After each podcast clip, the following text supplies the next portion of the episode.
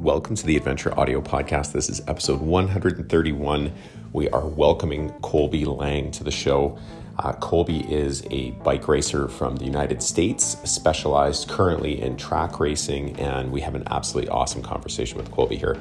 Uh, as Tyler mentions, he met Colby when he was only 11 years old, so he's been um, a mentor to Colby for a number of years, and they've known each other for quite a long time, which is really cool.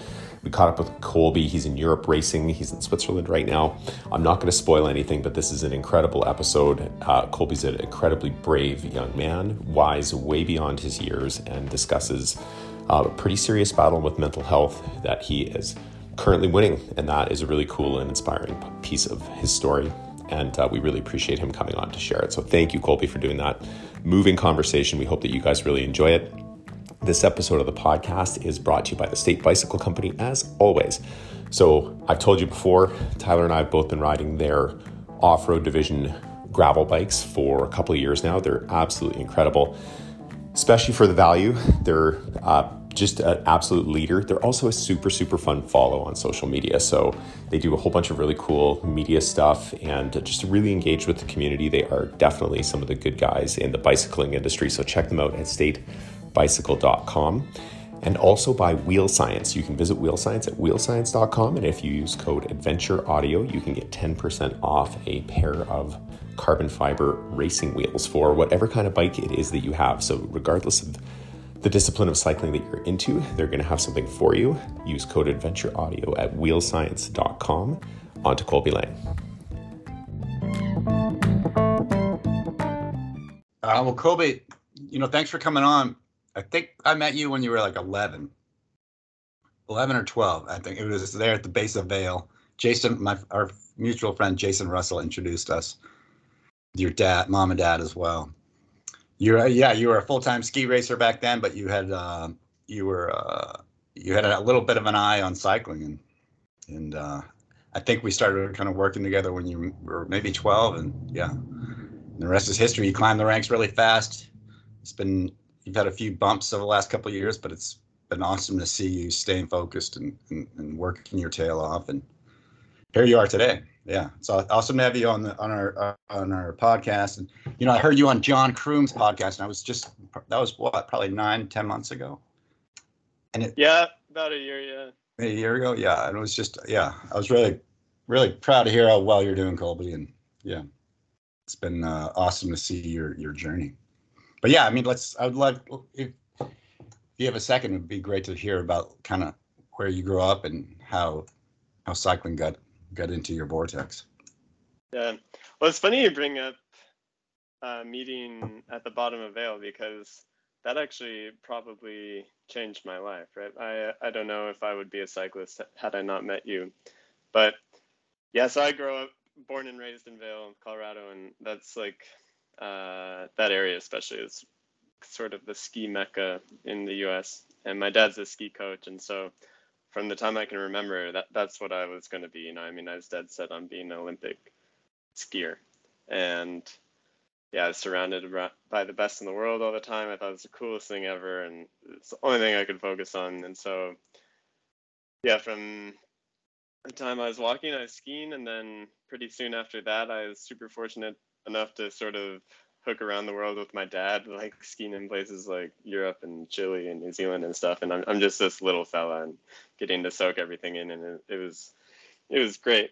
In the meantime, I was always I always liked bicycles and liked riding and was kind of using it as training. Um, and when you and I first started working together, that's pretty much what it was. I liked to race, but uh, like the first year I worked with you, I didn't race at all. It was it was just literally to to be fit and to get ready for skiing. But soon after that, as as I got more and more sort of enveloped in cycling and everything it has to offer, and uh, as I also sort of uh, wore myself out on skiing, so to say, all of a sudden when I graduated high school and I kind of had two roads to go down, um, it ended up being a really easy decision. All these all these doors were open cycling and uh, it quickly became my passion and it was, it was what got me stoked to get out of bed and uh, I get started getting these tastes of like really high level racing, and then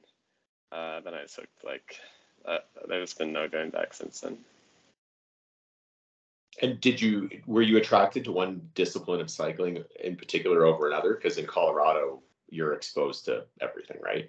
Yeah, totally. Um, I think from the beginning, road cycling was my favorite. I, obviously, every kid mountain bikes, and and I enjoyed that too. But uh, I was pretty successfully road riding alongside skiing, and like one year I ended up being national champion road cycling as I was uh, uh as I didn't identify as a ski racer at all. I was just uh, doing it because I had time. But um, and so I, I liked the road, and then for one reason or another, that didn't really work out. And then my dad came up with the idea of riding the track because it would be a fun way to stay involved in cycling. It'd be sort of new and cool, and uh, yeah, sort of an adventure, right? Like we didn't really know much about it.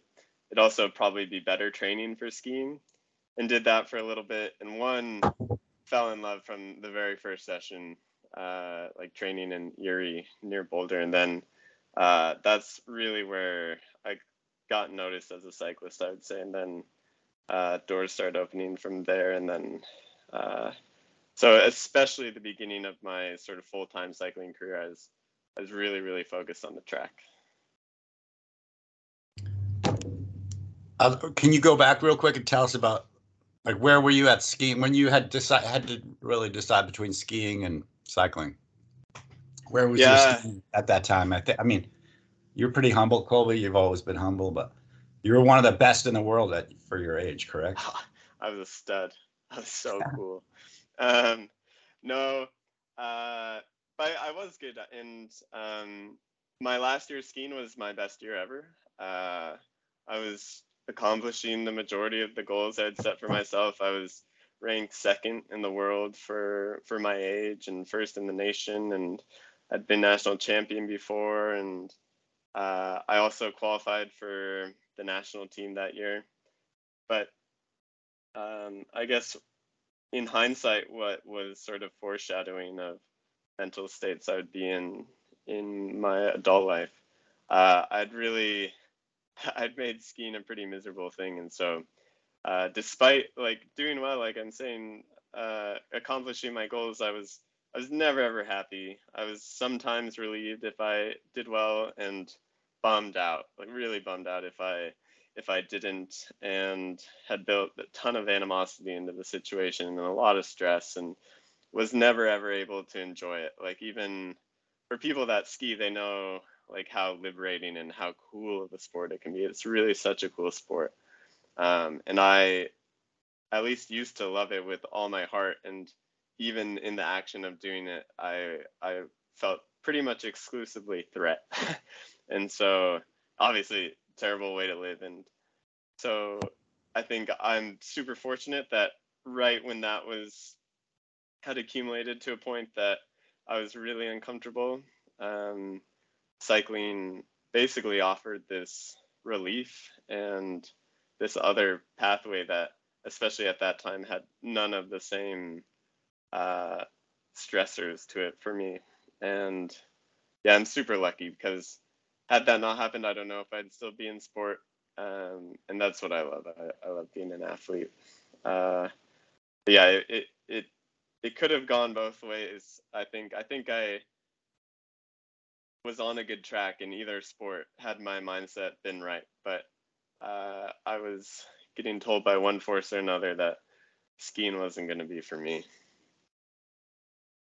Do you think that it was directly related to to pressure, both from yourself and external, and and then and then did that shift gradually to cycling as you started to gain results? Because yeah. like, was um it was a lower expectation, right? Like it felt like the stakes were probably lower because you hadn't been, you know, like ranked the way that you were in skiing. People didn't know you the same way.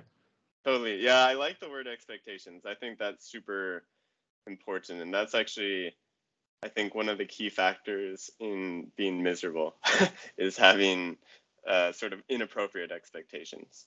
Uh, so I think, yeah, it probably was a mix of that. I, I knew so much about skiing. Like it, I had been fully enveloped in ski racing from the time I remembered, and I also uh, enjoyed sort of the analytical and the like the process of it. And so I, I was always really in tune with sort of trajectories of things and and where I expected to be and and that sort of if then mindset which I think ends up being so destructive like oh if if I ski this well or if I get this result at at junior championships then then I can go to nationals etc um, and yeah I think you're right that probably did eventually catch up to me in cycling um, and I ended up learning that lesson again. We can talk more about that. Uh, but yeah, I think the expectation lesson is one that probably everybody learns a few times, but I think uh, while they've been painful lessons, I think uh, are probably the most important that I've had, especially in a sort of sporting context. So uh, I cherish what ended up being these these really miserable times in hindsight. So, what year was it that you made the decision to switch over, Colby? Uh, it's 2017, like May 2017. I just graduated high school. Um, went to a USA Cycling track camp, and then then all of a sudden I wasn't planning on on going to ski camp, and and from that point I never looked back. And then so yeah, I've been cycling full time uh, yeah, I guess a little over five years now, like five, five and a half. Yeah, yeah. And then you pretty much committed to racing like full time on the track. You were, you know, going for the Olympics in 2020 with the uh, for team pursuit. Unfortunately, that that didn't work out, but I think that's still on the docket for what 2024. Yeah. Um, good. Yeah, good. It, it was it was a really cool program. Um, and I, I was young and, and wide eyed and sure uh, having to learn all this stuff too. But um, specifically, the team pursuit program will will be like made relationships in that sort of era that like I'll cherish forever. And uh, team pursuit is a discipline, super cool. But yeah, you're right. I'm I'm I'm racing the road and and want to progress in that side of my career. Uh, and of course, hope to race at the highest possible level there too. But uh, for the time being, yeah, I'm also focused on the track. Um, and with with the 2024 Olympics being uh, the sort of the overarching thing there. That's great. Are you so you guys have some uh, like training camps planned for the next this next year? Yeah, um, I I think the the the track program itself is having camps and has had camps throughout the summer. I, I unfortunately haven't been able to participate because I've been hurt, but um, I'm not sure exactly when uh, the stars will align and it will make sense for me to sort of reimmerse in that program. But yeah, I mean, uh, the the key races next year, there's there's actually not very many key races in track, which is uh, which is a good and bad thing. But basically, there's one in February, one in March, one in April, and then World Championships will be in August. And so, prior leading up to those types of events, there's always yeah maybe ten days, two weeks where you're in, in a camp setting, and uh, yeah, I I assume that's how it'll work again, but.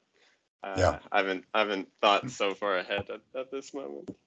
And as far as you know, is that crew of uh, pursuiters are they all in for the most part?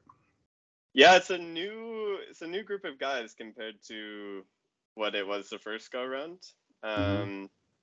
But uh, I think in some ways, because uh, I mean, I guess to speak blunt, bluntly, the the first go around, it sort of it was going really well, um, and it it all sort of crashed and burned, and as a result, there's from athlete perspective, like a, a lot of new, a lot of new faces, like a lot of guys that are, uh, yeah, I think just super excited, right? And because um, it's a little bit novel, and and they they have they're really eager to just sort of experience that whole process, and so uh, yeah, there's a lot of guys fully committed and um, I've learned the first time that it's it's a hard process, right? Like to qualify for Olympics is is tough as it should be, and that's one of the reasons why it's cool because you have to do so many things right for it to work out. Um, and I actually enjoy that part. Like I think somehow if it does end up working out, it will be more meaningful knowing that we really had to execute close to our absolute maximum ability to make it happen. Whereas uh, yeah, if it was another situation and and qualifying in the first place was easy, then then I don't think that would mean as much. If that yeah. makes sense. Colby, will you just for the listeners, will you explain what the team pursuit is? Team pursuit is uh, the coolest event in cycling. That's all they need to know. Um, in the heart. No, but, in the. Yeah, it is really hard. It, it is really cool though. Um, it's four kilometers uh, and teams of four start from a stop and uh, obviously start at the same time and basically uh, in road terms just do uh, a pace line and try and cover the four kilometers as fast as they can. And it's really really fast. Once you're up to speed after the standing start your cruising speed is sort of right around 70k an hour for the for the world record speed. And um, there's tons of forces and uh, it sees maximal effort. And it, it, feels like you're flying. And I, when you nail a team pursuit and the group is in sync and uh, things are clicking, it, it really it feels like you're almost one organism in a way, and uh, it, it's really so fulfilling. It's such a cool cool event to execute when it goes well. And how long will everybody spend in the front position in that uh, during uh, that kilometers? Uh, it varies a lot, um, and pull schedules, as you can call it, uh, are getting more and more creative. But typically, uh, for the majority of guys, it will be about a kilometer on the front, so about a fourth of the race, uh, spread out over two or three pulls. Um, but you see some some wild stuff. Traditionally, like back in uh, only a few years ago, is is really common for guys to take uh, four pulls each. Now some teams are taking one pull each, so they just do a kilometer at a time, um, and that's one of the really cool parts. Uh, right. To be creative and maximizing four different guys and their physiology and their fitness on the day is is probably the hardest part and one of the reasons why it's so cool when it when you get it right but as a consequence it can also can go dramatically wrong and guys are blown up all, all over the track and uh, and I actually as someone I mean I'm biased towards team pursuit but some of the best TV from the Olympics was was watching the men's team pursuit in in Tokyo that was it's it, that shows kind of what it's about and it, it is a really cool spectacle I think oh, it's oh, yeah. a TV sport. It is, yeah. and these are like what you, you, probably don't know an average, but they're incredibly close races, right? Like, what's a typical oh, yeah. win by? It's it's it's you know Hence, these yeah. guns, right? Hence, yeah, for sure. I think, I mean, uh, for sure, there's been races decided by hundreds, um, which oh, it's painful to lose by, because, I mean, try and take a stopwatch on your phone and make it less than two tenths. Like it's almost impossible. Uh, so to lose by a fourth of that or even a twentieth of that is like uh, there's a special type of sting to that. But yeah, they're really close races, and uh, that's why these nations spend tons of money on on development of equipment and aerodynamic positions and pull schedules and maximizing these physiologies because it, it's a little bit strange like the majority of cycling events, uh, at least, are sort of framed by hours and hours of racing, where a team pursuit specifically, you can get sort of different types of riders um, because it is only four minutes and you, are you're, you're totally fresh going into it, and so it's uh yeah it's cool in that way. You, you sometimes get these guys that are nearly 100 kilos and like really big and sprint oriented, which you'd never see on the road. Right, right. And just for the gear junkies out there, What uh, what size is your chainring on on Ooh. track bike? Uh, I for a Team Pursuit, I'll, I'll typically run like a, a 65 or a 66. Um, some guys are up to a 70. I think it's only limited by by the chainstay, right? Guys will go as big as as before it starts to rub, um, which is a cool aesthetic if you ask me. I really like the big chain rings.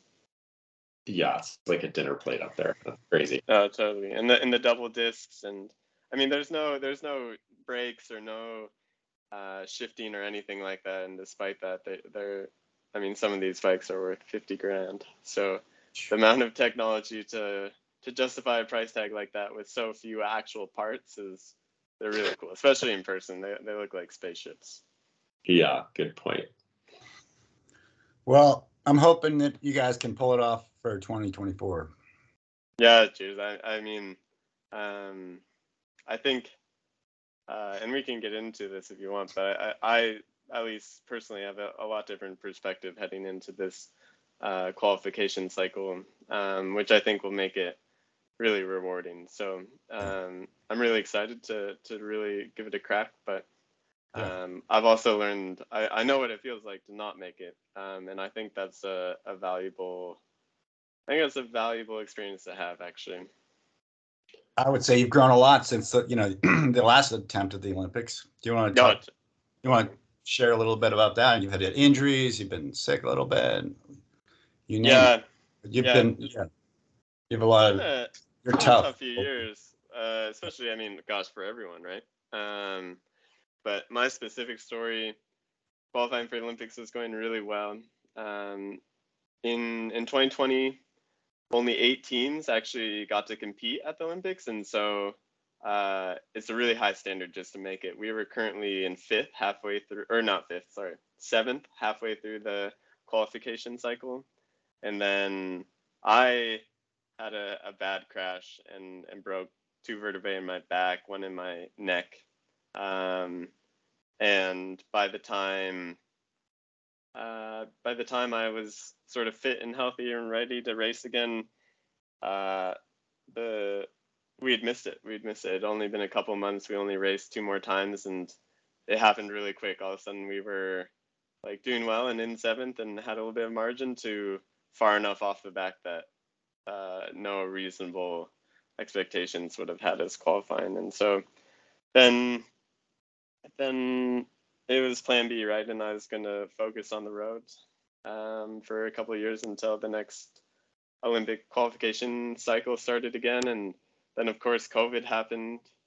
Uh, I, despite that, was re- really, really fortunate to end up on this team called Hagens Berman Axeon. Um, and road road people will know about it. Um, I think, uh, especially if you look at the entire history of it, it's almost undoubtedly the the premier development team in in cycling. And so, despite sort of, I mean, no one really was up to much racing in 2020, but despite not racing, I I got this incredible opportunity to race from there and race there, and uh, in in some ways that probably ended up being the worst possible thing that could have happened to me for my happiness, at least in the short term. But uh, from from a little bit wider perspective, and having come out the other side now, that it, it was an incredible this experience. And basically, what ended up happening is a, a little bit similar to what I experienced in skiing, except for multiples and multiples worse. Um, uh, and the result of that was uh, basically, uh, yeah, I don't, I don't even know if there's like a like a easier way to describe it. Like I, I hated myself um, in my core, and um, I developed a really bad eating disorder. Uh, most cyclists have a eating disorder to not eat a lot. I I had the opposite. So I was binge eating. I put on 40 pounds. Um, and yeah, I woke up in the morning and I knew with every bone in my body that I was a piece of garbage and uh, deserved every morsel of suffering that that I had basically made up for myself in my head. Uh, and it, it, it was waves of that. And then eventually it got to a really, really extreme point where um, there wasn't a moment in the day where uh, I couldn't tell myself how how trashy I was, and uh, and that took so much energy out of me that eventually I wasn't getting out of bed. Um, at the worst of time, I was at my apartment in Girona and um, literally just just glued to glued to my mattress, except for to go roam around Girona, going from shop to shop, uh, eating eating enough until I felt like I throw up, rebound for a little bit, and then head to the next bakery ten feet down the road. um, and of course, like getting so overweight, and I wasn't training or anything. Like now, now I'm not racing, and uh, and I'm I'm I feel really bad. I feel super guilty towards the team. Like I, have had this incredible opportunity, right? And and being on Axeon is, is such a cool situation, and uh, I'm I'm just wasting it, and I'm I'm telling myself every moment like how bad that is. Uh, to the point where uh, had it last lasted longer, I think um, I would have been in a fair amount of danger from a from a health perspective and like safety perspective. Thankfully, uh, and I was working really hard on, through that period, and, and you, Tyler, actually were um, really great.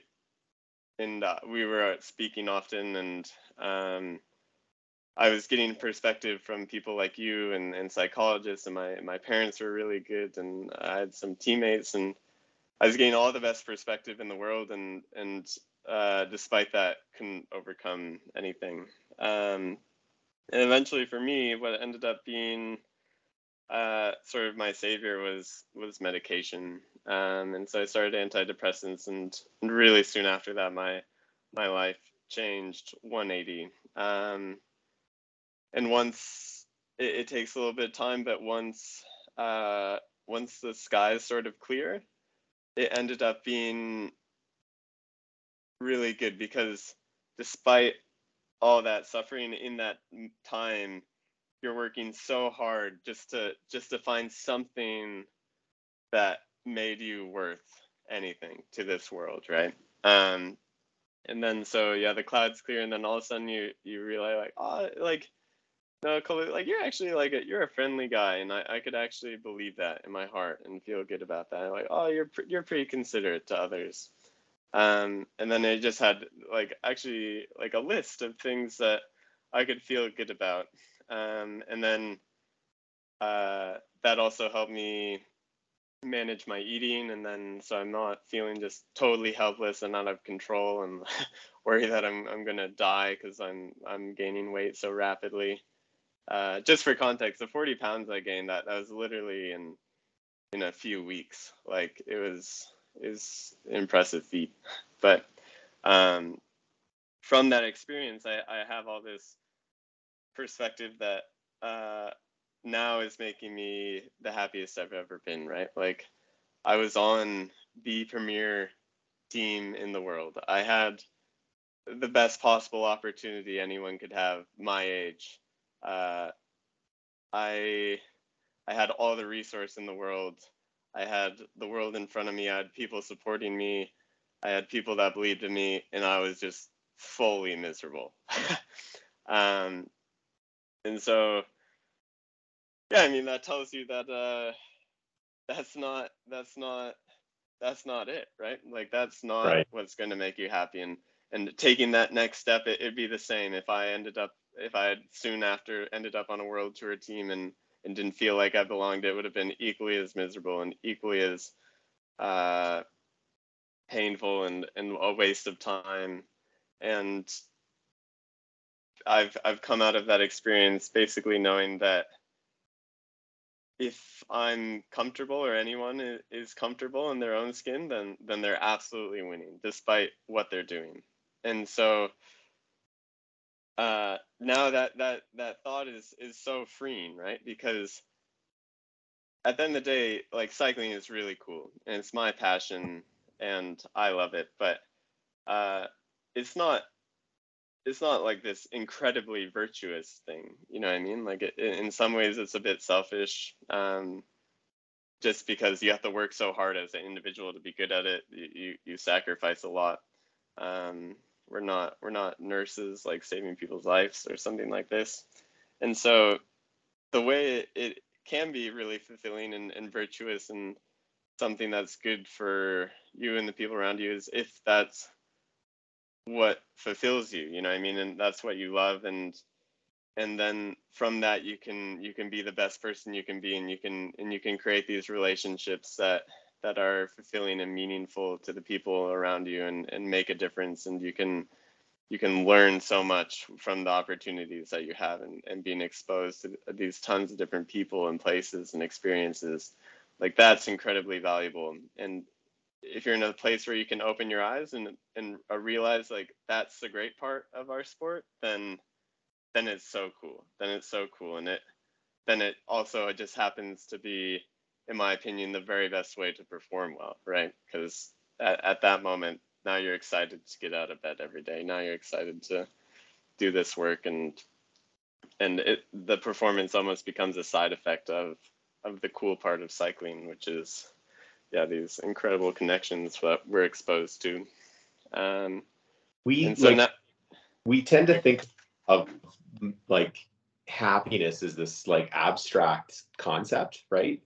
And then but you can't like how did you realize that that wasn't it right? Like that there's no amount of winning that's going to make this better right? Like that it this is at some point um like this is a matter of what's happening inside my brain right? Like there's like my happiness is actually controlled by by a whole bunch of chemicals right? It's yeah, yeah totally. so and we can try and control and we can get little doses of that with meditating or spending time with family or being outdoors and we can do that. But like at what point were were you able to separate that? Because it's a really hard thing to do i can imagine to be in that place and then to know that there's like a there's a scientific way out. There isn't that it's not like this impossible concept that you're supposed to try and understand. Does that make sense yeah. the way? Yeah. But yeah no totally.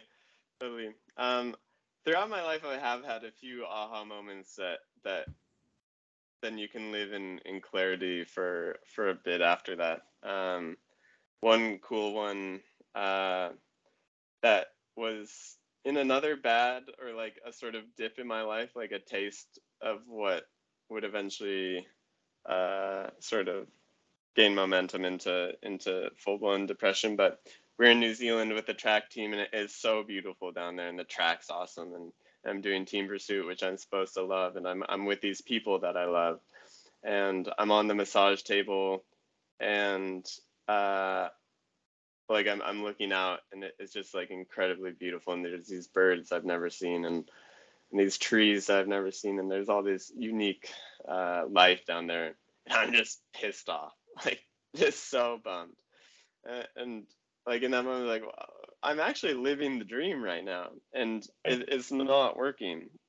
And so from there at least you have you have the wrong answer right? And so you can begin to search for what is actually fulfilling to you. And um, uh, at, at the worst of times it's really scary because uh, in my case i felt absolutely out of control and i, I saw no way how I'd, I'd feel happy again um, and that, that's when you start to lose hope uh, and like things get scary um, but having having this release and sort of realize that at the end of the day it is uh, regardless of if you're on medication or not, it is a bit of a, a, chemistry project at the end of the day. And so knowing that there is a way to help you with that, then then that sort of uh, that, that takes a lot of load off your shoulders, or at least it did for me, realizing that um, yeah. I, I wasn't crazy. And anyone that's miserable, like they're they're not crazy. They're not out of control. They're not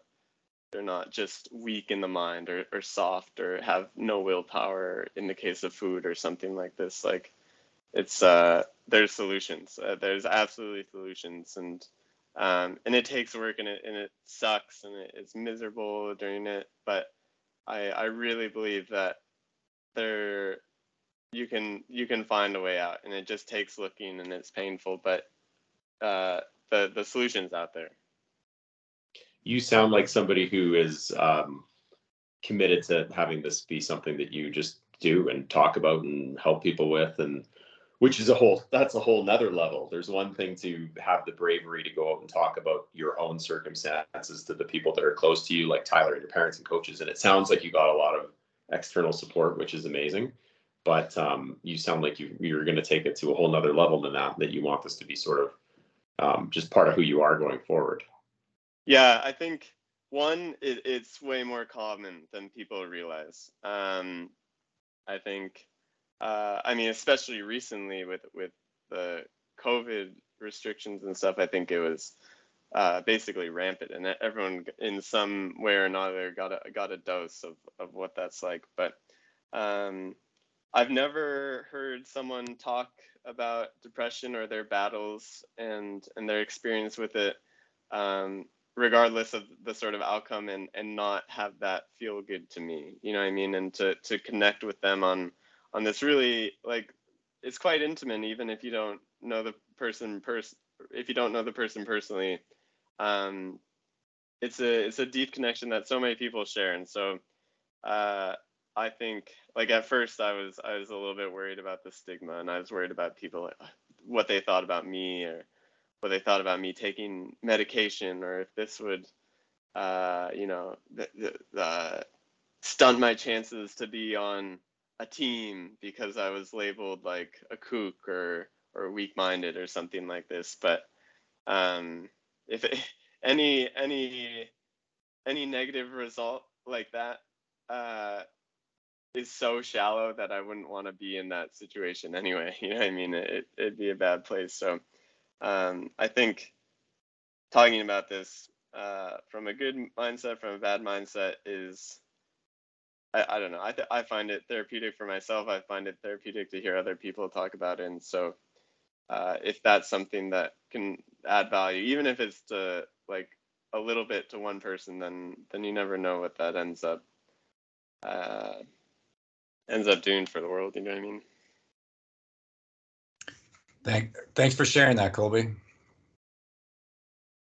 Yeah, yeah. Cheers. I, I, I think. Uh, I think it, it, it's it's important for people to to hear that kind of stuff and um, and especially for anyone that's struggling in the moment or has in the past or or will in the future like I think to hear from people that have experienced it that like it, it does get better I think that that's powerful because uh, yeah I, at least in in my worst moment like it, it really feels helpless fully fully helpless and so uh, that actually isn't the case, um, despite how bad it gets. So I think that's a comforting, a comforting thought, and it, I, I believe it to be absolutely true.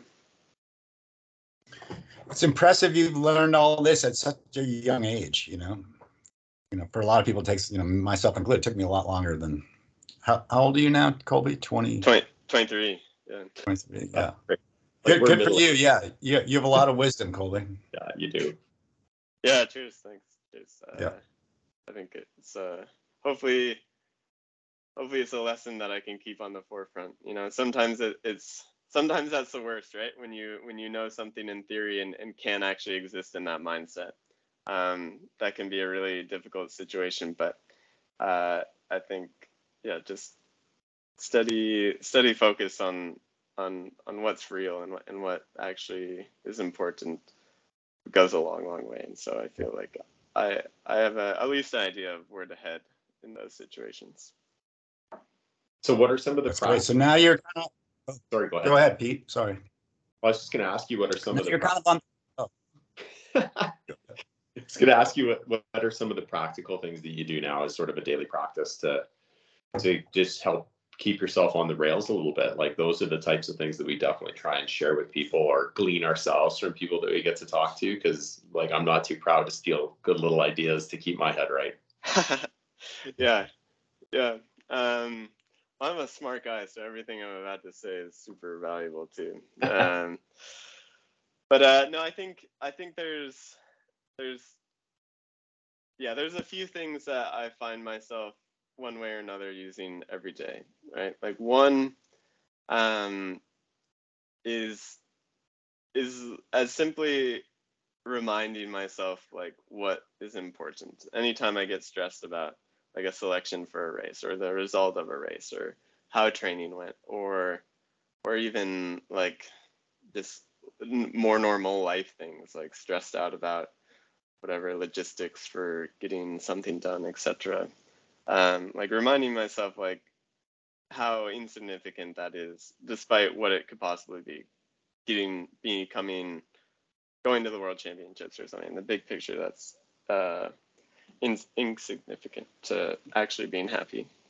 Um, two is is really paying attention to what you're doing in the morning or in, in the moment. Um, I think uh, if you if you're able to take a step back and actually experience uh, any any situation, including any bad emotions, good emotions, if you if you can really feel that and, and accept it for what it is, that that becomes something that like you almost end up cherishing sort of like negative, positive, all these emotions because you feel somehow more alive that way. Um, and two or three, another really good one is affirmations, right? Like um, whether that's about yourself, telling yourself why you are important and, and good and, and valuable is really helpful. And then also positive affirmations of what you are capable of and and why things are, are going well in any situation. I think um, as much as you need to repeat it, I think um, it's really valuable. I, have done four and five and six hour rides, uh, literally repeating a single phrase over and over and over and over and over and over and over and over and over. And um, it, it, it, it, it's it's kind of boring, right? And it, it uh, you you feel I don't know, it feels a bit fake, and then all of a sudden, all of a sudden you wake up and realize and you actually feel these thoughts like in your core. And that that's really really cool i think. Exactly. Like we can't compartmentalize things right? So if you consume negative news in the morning and then you move on to the next task you like you're actually less capable of separating those two things than you think that you are right? You can't influence that where we are what we are. We've evolved the way that we have right? So you're not better than anybody else. That's it's very important to keep that little ecosystem, you know, safe for what you need it to do. Totally, totally. Also, this is I, I think people or at least for me, it took me a long time to realize this. But just calling or hanging out with someone that like means a lot and makes you feel good, that that changes that undoubtedly and invariably will make me feel good the rest of the day, pretty much despite what's happened. Um, and so we have these resources, and people want to help each other, and it's so easy to feel alone uh, in in your suffering, despite how significant or insignificant it may be. But it's it's not the case at all. And so, yeah, uh, reach out. Uh, people, there is someone that will help you feel good today. Uh, pretty much uh, invariably. That's great, Colby. Right? I mean, when you're miserable, isolation's the worst. It's the oh, yeah. worst. And it's your instinct too, which is which right. is too bad. But um, you're right. It's absolutely the worst. So in a way, you're almost like on this comeback trail now, right? Yeah. Yeah, I feel That's good. Cool. Um, uh, mentally, I'm I'm easily the best place I've been uh, from a big picture sort of sustained spot. Um, and yeah, like I said, I've been injured, and so I haven't raced in a while. But uh, I'm more confident today that that I'm capable of sort of overcoming any challenge that might come my way than I than I've ever been. And so, uh, of course, I hope that the result of that is me uh, ascending to a really high level of cycling and being able to enjoy that part of the sport. But um, I'm really fortunate that that isn't a threat to me. Had if my if this is as good as it gets, so to speak, from a cycling perspective, then then in no way have I uh, have I failed. You know what I mean? Oh, that's another really important one. Sorry to take a step back. Oh, Feeling bad does not mean that you failed at something. Um, that's another really important one for me. If I, if you do like get agitated or feel bummed about something, like you're not failing, you're not soft, you're not doing something wrong. Like that's okay. Like be nice to yourself. That's that's normal. So don't don't need to add on to that. I think Michael Phelps said uh, he suffers with some depression, and he said uh, it's okay to, to not feel okay. Yeah. Yeah, totally. Yeah. Couldn't agree more. Um, so that's great. So, in you said Monday's your first race back since you, you had an accident in April, was it? Yeah, yeah. It's April, end of April. Um, I've had four surgeries since. I have another one coming up. Can you remind us Um, what happened? Uh, well, the crash itself was was a little silly. Um, I still to this day don't know uh, what happened to cause the crash. I actually rode by there today, and it's a bit of a mystery. But the result was both hands off the bars, laying on the handlebars, clearly out of control, and, and ran into a fence, uh, like some steel poles.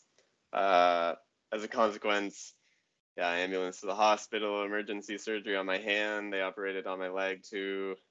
Um, fly home, another surgery on my hand with with five screws and five pins, and then demobilized for three months, and then surgery to get most of it out, and started PT, and uh, now like range of motion's terrible, and and it it it uh has a long way to come, but it's at the it's at a point where like I'm safe to race and uh, I'm to that moment now, and I've been able to train train well for the last probably four weeks or so, and um, yeah, now I'm ready to go.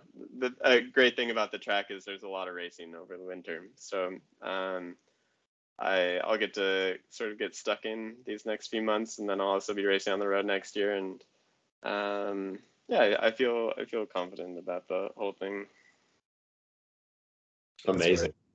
Yeah. Thanks for coming on to share this story with us. I'm uh, charged up. Like when you talk about mental health hacks, like Tyler and I love recording this podcast in the morning because, like, when we have a conversation like this, we're just, you know, you're on an upward trajectory for this. Yeah, yeah, nice, nice, So- nice. We're very fortunate to have people like you on. Yeah, yeah, I appreciate that. It's fun. Um, I uh, I hope people got something out of it. Um, uh, and if not, like the most important thing is that team pursuit's awesome. So forget forget what we, the other things we talked about. Like go watch the Olympic final. that was sick. For Uh, sure. Sure. So, where can people follow along with you and find you? Uh, I have Instagram Colby Lange, except for uh, the zero or the O is a zero.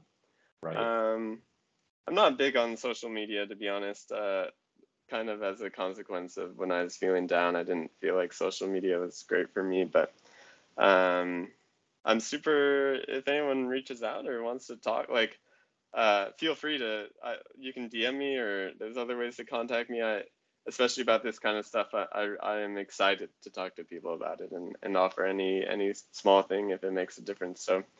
Um, but yeah, hopefully, hopefully on TV. Hopefully that's where people can follow. Yeah. Yeah. That's right. That's right. Uh, Colby, you're making a big difference. Big difference. So keep it up. Keep it up. I'm really proud of you. Super yeah, proud of you. And I'll never forget when I heard your voice when you came out the other side. I'm like, oh, he's back. He's back. Yeah. Yeah. It's awesome. Nice. nice.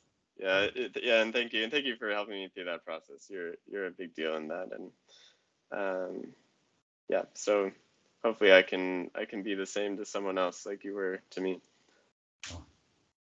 Hey, well, good luck over in Europe. You you race on, on Monday. You said in Lyon.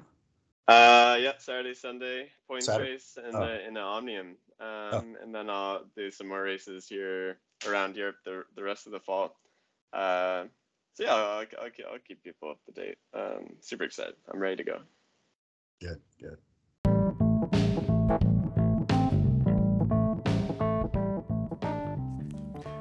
Thanks again, everybody, for listening. We hope you found that conversation uh, as powerful and inspiring as we did. If you are able to like the podcast and give us a positive rating or review on whatever podcast platform you're finding it, uh, that is impactful for us and helps us find new listeners, as well as subscribing to the show. We have also started publishing all of the uh, video content of our podcasts on our YouTube channel, which is Adventure Audio Podcast. So you can find us on YouTube. So if you are more visually inclined and you'd like to see us and you have the time to have that play rather than if you're listening into the car or whatever, we wanted to give you that option. So check us out on YouTube as well. You can find us there. Thanks for tuning in, and we'll be back next week.